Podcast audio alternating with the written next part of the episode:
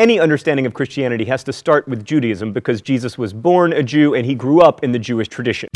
On May 14, 1948, as the British mandate over Palestine came to an end, the People's Council approved a proclamation that declared the establishment of the State of Israel. But when you go back in Ezekiel to chapter 34, 18 times the Lord says, I'm going to do this. He said, I'm going to find my people wherever they have been scattered. I will gather them in to the land I gave their forefathers. I will feed them like a good shepherd feeds his flock. Now we see tangible evidence of how that has taken place. The big sign event, the big one, divine calendar was taken off of pause and, and set into motion was the rebirth of the nation of Israel, 1948.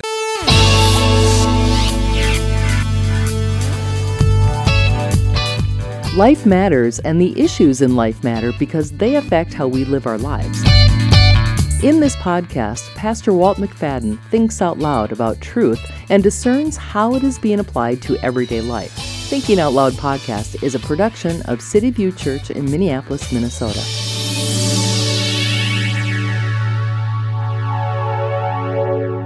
Pastor Walt, last week you started with a great lesson on the history of Israel. Did a great job. And so, if our listeners didn't catch that first segment, and we call it part one of Israel, they need to go hear that. Today, we're going to talk about part two, and that is more of the theology of Israel and the importance of Israel in the church. Before we get there, before I get to the question I want to ask you, a statement for myself. I remember as a young Christian, I saw the Bible as two stories the old and then the new. And until someone came along and mentored me in the idea that the old and the new really aren't two halves of a book, it's just one story. And that has always helped me understand the importance of Israel in relationship to the church. What do you say about that? If you've been to my church, you know that I preach out of the Old Testament more than the New Testament. So we're talking about Israel. We are Israel. We are the rebellious. We are those who continually fail God, sin. And the Old Testament, I've heard all kinds of outlandish statements, such as the person who is most guilty of murder in history is the God of the Old Testament. Isn't And that then- incredible? And people saying, I can't stand to read the Old Testament. God seems so mean.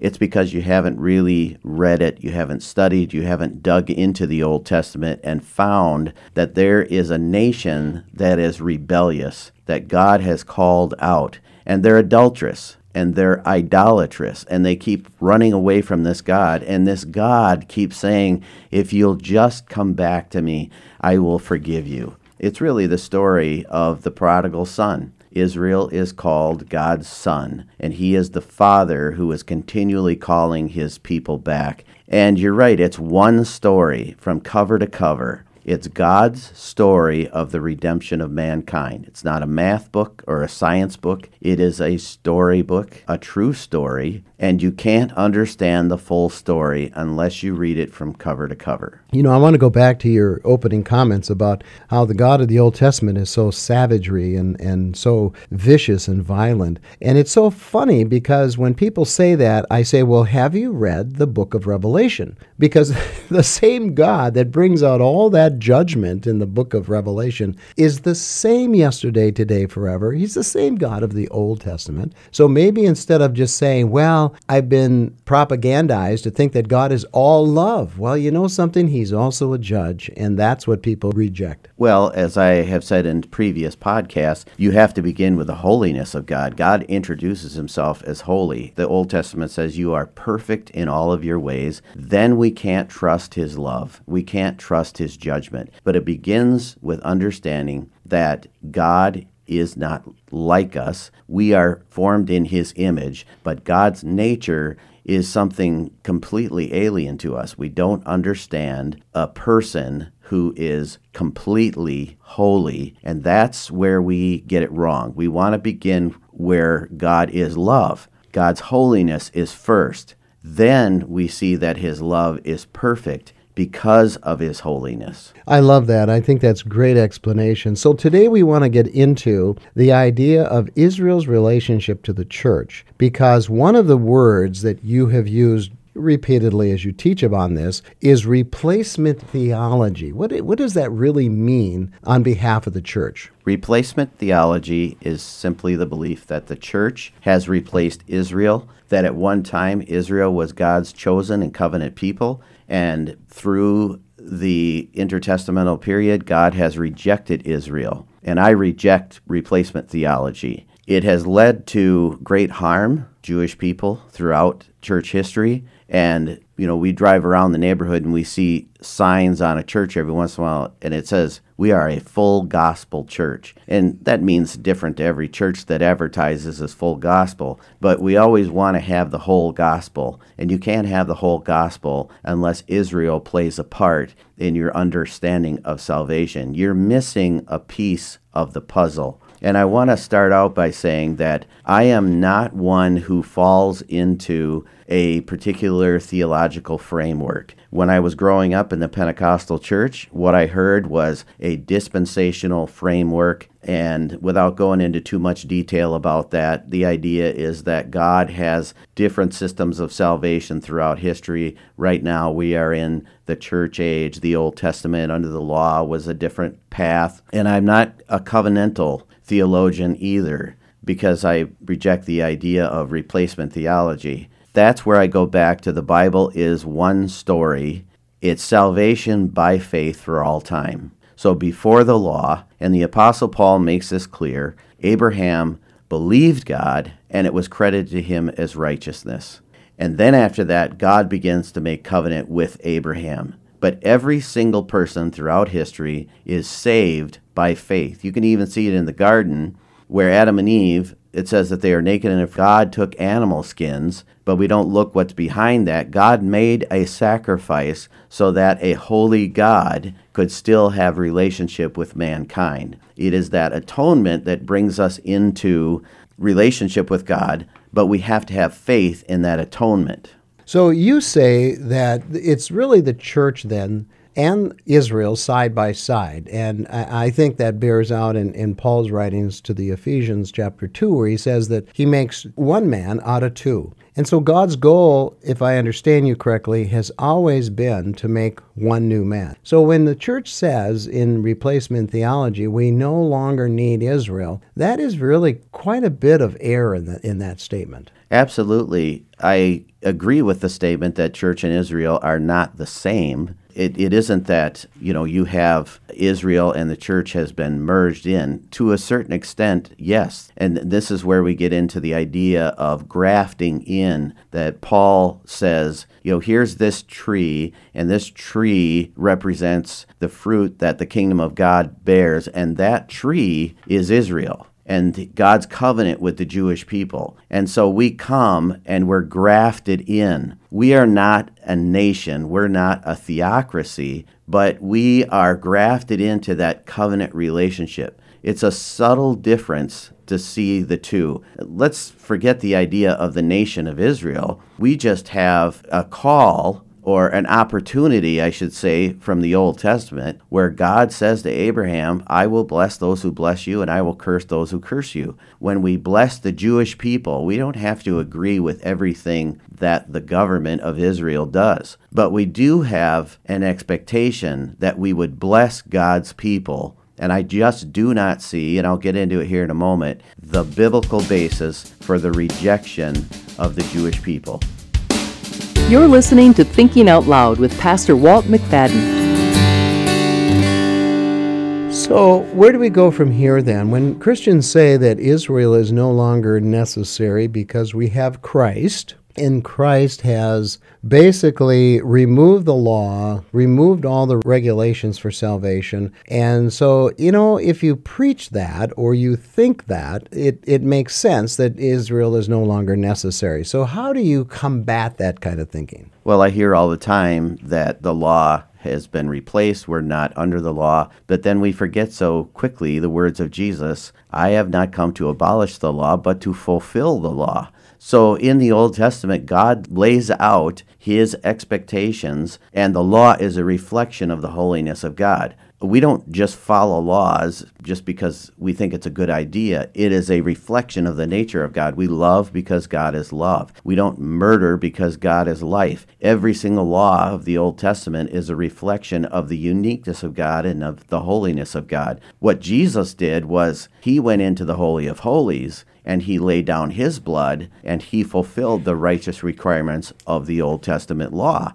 Now we obey that law through the power of the Holy Spirit. God is within us. Our heart of stone, as Ezekiel said, is removed and has been replaced with a heart of flesh. And now we have the Holy Spirit within us to obey the law of God and to walk in holiness and righteousness. Of course, we don't obey all of the ceremonial rites of the Old Testament law, but we certainly obey the Ten Commandments and the other laws about loving one another and loving God with our whole heart, soul, and mind. And Israel showed us that we can't do that without the power of the Holy Spirit within us. One commentator I heard recently, Pastor Walt, say if we can't prove God just by science or whatever, by fact, we can prove God by the nation of Israel because of the faithfulness that God has been to this nation, that after 2,000 years of not being a nation, then in 1948, of course, and I'm sure you'll get into that, they became a nation. So God's faithfulness to the Jews proves that God is faithful to his covenant. That's one of the reasons I am a Christian. There are those things in everybody's life as a believer that you just cannot deny that point to the existence of God. And for me, it's the existence of Israel. I've heard of people who have gone from atheism to Christianity because Israel exists. There's no reason for it. And most miraculously of all, Israel is once again becoming the home of the once scattered Jewish people. Over the last century, they have returned here by the millions, from the north, south, east, and west. We are living in the times spoken about long ago, the time that this nation would be reborn.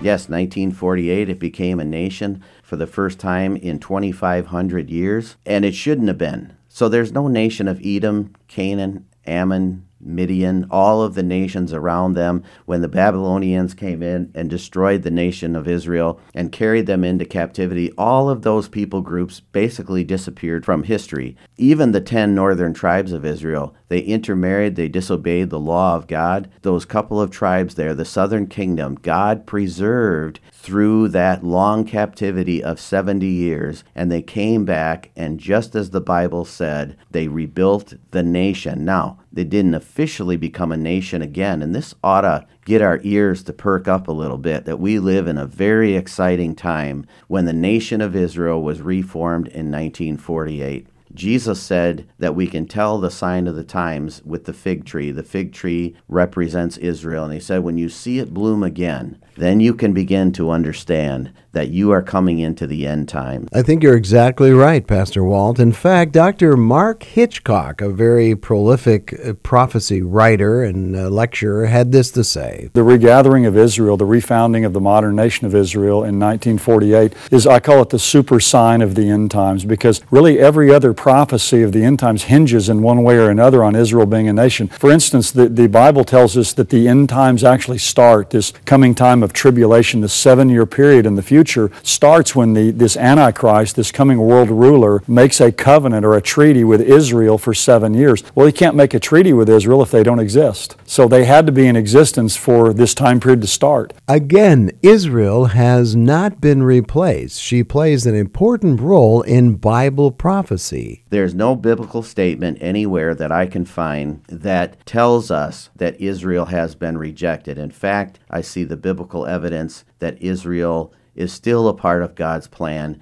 that they are still God's chosen people. The Israelites were not rejected, they were not replaced. The Gentiles were grafted in. There's a big difference. So, again, you go back to that tree that represents the kingdom, and some of the, the branches were unfruitful, and the, those branches have been removed, and then God places. Just think about how a gardener grafts something in he takes a knife and he cuts out a point and then he takes that branch and he wraps it around and he ties it into that existing plant and it begins to grow. That's what we were. We were the outsiders. we almost treat the Jews as outsiders now. They're not the outsiders, they are still a part of God's plan for the future. You know, it's very interesting you say that, that word outsiders. Recently, I was in Europe and visited some of the great cathedrals, and I recognized immediately that there was no Israel in any of it. I mean, there was just nothing. You talk about cutting out Israel completely from their history, and maybe that's one of the reasons, Pastor Walt, that Europe is having such a hard time with Christianity today because they've just ignored their foundation. But there are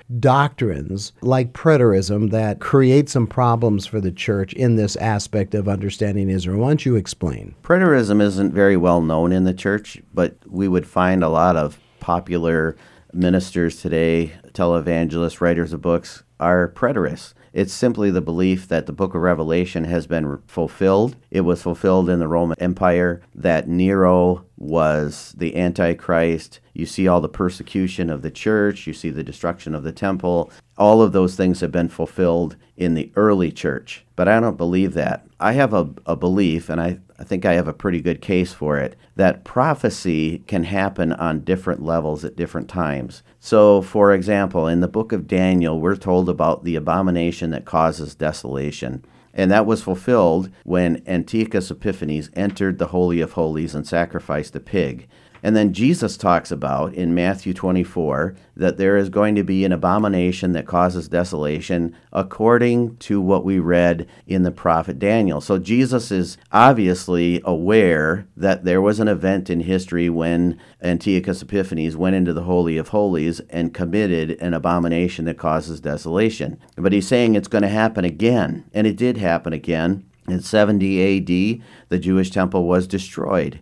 And then the book of Revelation talks about the Antichrist coming into the temple, which I do believe, and it's a question I hear very often is there going to actually be another physical temple rebuilt. Absolutely. I believe that's going to happen before the return of Jesus. And there is going to be again an abomination that causes desolation. History seems to repeat itself, and many times prophecy happens on different levels. In fact, I think you could find Jesus in just about every story of the Old Testament. And all of those stories in the Old Testament have life lessons for us that we can apply to this time. So there will be things that have happened in the Old Testament, things that were prophesied in the Old Testament that are still yet to be fulfilled. So we ought to pay attention to what the prophets talked about in the Old Testament prophecies because some of those things have not been fulfilled yet. And I think the church is in great ignorance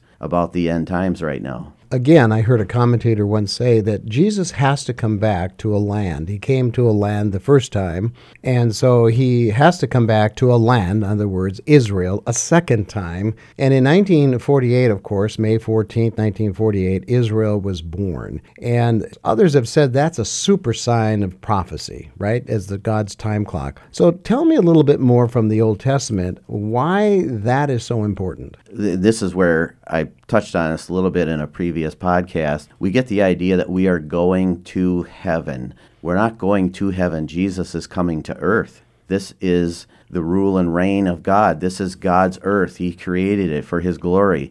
And He's going to come back, and He's going to come back to the city of Jerusalem, and He's going to bring a new city down. And there He's going to rule and reign with us, and we're, there will be no sun There'll be no moon because we're going to have the light of the glory of God. God's presence is going to be with us, and Jesus Christ is going to be proclaimed the King of Kings and the Lord of Lords. But in the book of Ezekiel 28 25, and I'm just touching on a few verses, there are hundreds of verses that will back up what I'm saying. Ezekiel 28 25, they will live in their own land, which I gave to my servant Jacob. And then here's the really powerful verse Isaiah 66 8, who has heard such a thing? Who has seen such things? Shall a nation be born in one day? Shall a nation be brought forth in one moment? For as soon as Zion was in labor, she brought brought forth her children. Now, who would have understood back then what God was talking about? And this is where we get in a little bit of trouble when we try to allegorize everything in the Old Testament. Literally, Israel was born in a day. There was a vote, and voila, there was a new nation. Voila. Israel. Was that is that Hebrew? Voila? No, it's uh, I don't know what it is. I love it. Go ahead. Countless verses on the restoration of God's people. And I think uh, back to the end times, I think the church is embarrassed by the end times, which is sad, partly because of the false interpretation of that teaching. I know things get a little crazy, and every time something happens in the world, we want to associate it with the end times and Jesus is coming back again. What I think Jesus was saying in Matthew chapter 24 is you're going to consistently see these things in the world from the time I leave, his ascension, to the time I return.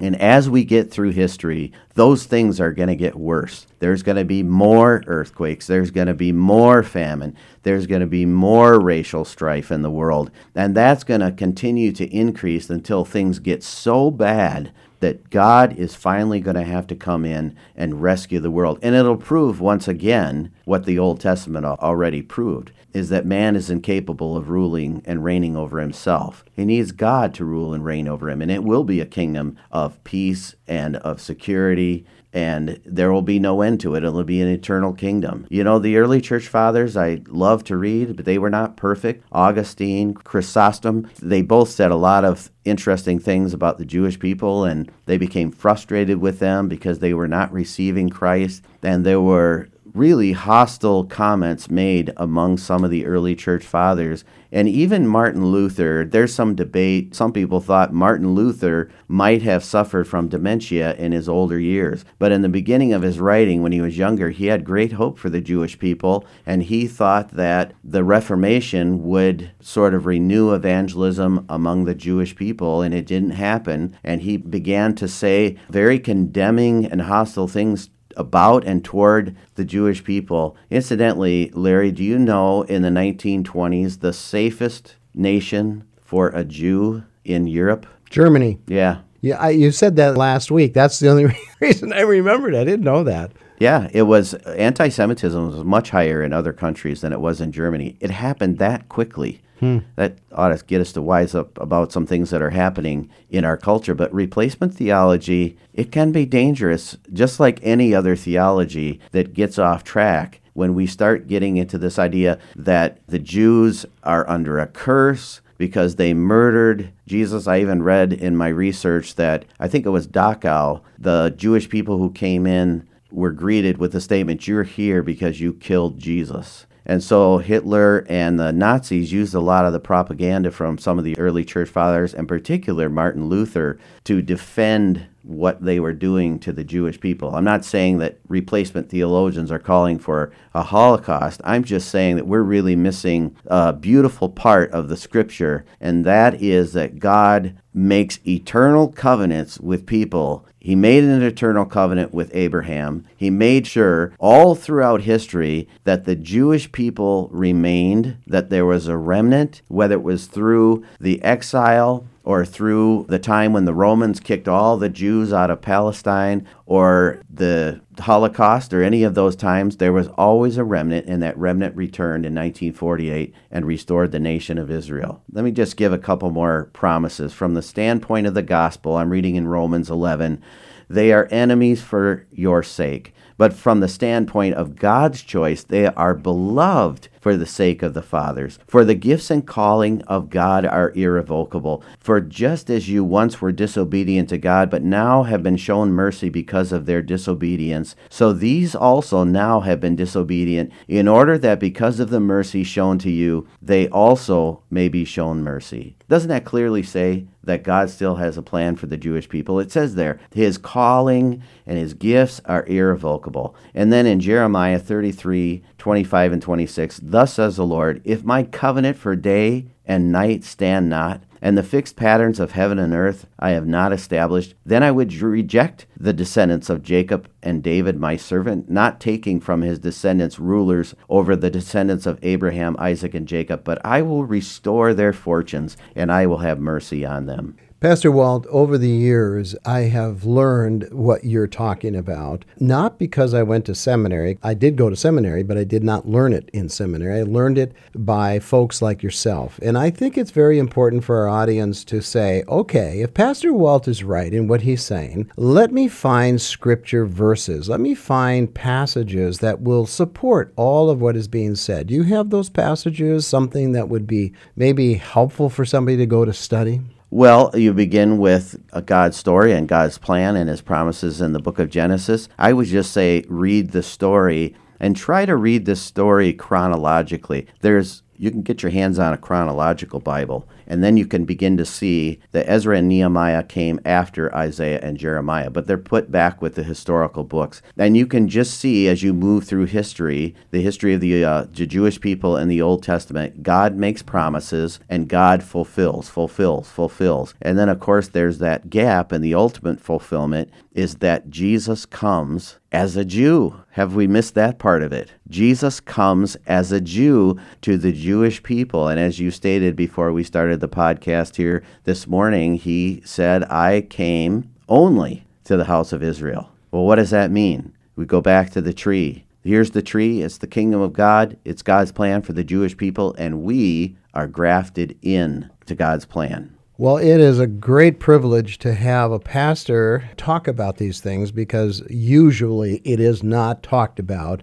in most churches. In fact, the statistics say that 70%, Pastor Walt, are into replacement theology of some kind. 70% of the churches in America. Well, that says a lot to the lack of understanding about this theme. So, again, until next time, thank you for thinking out loud. For 2,000 years, the church theologians kind of couldn't figure out the prophecies because Israel wasn't in the land. And now they're in the land. The divine clock is taken off of pause and it's running, I think, since 1948. We hope you enjoyed the podcast today. And please let us know your thoughts on our topic. We want to hear your feedback and your concerns as you think out loud. Please visit us at cvcmpls.org. That's cvcmpls.org.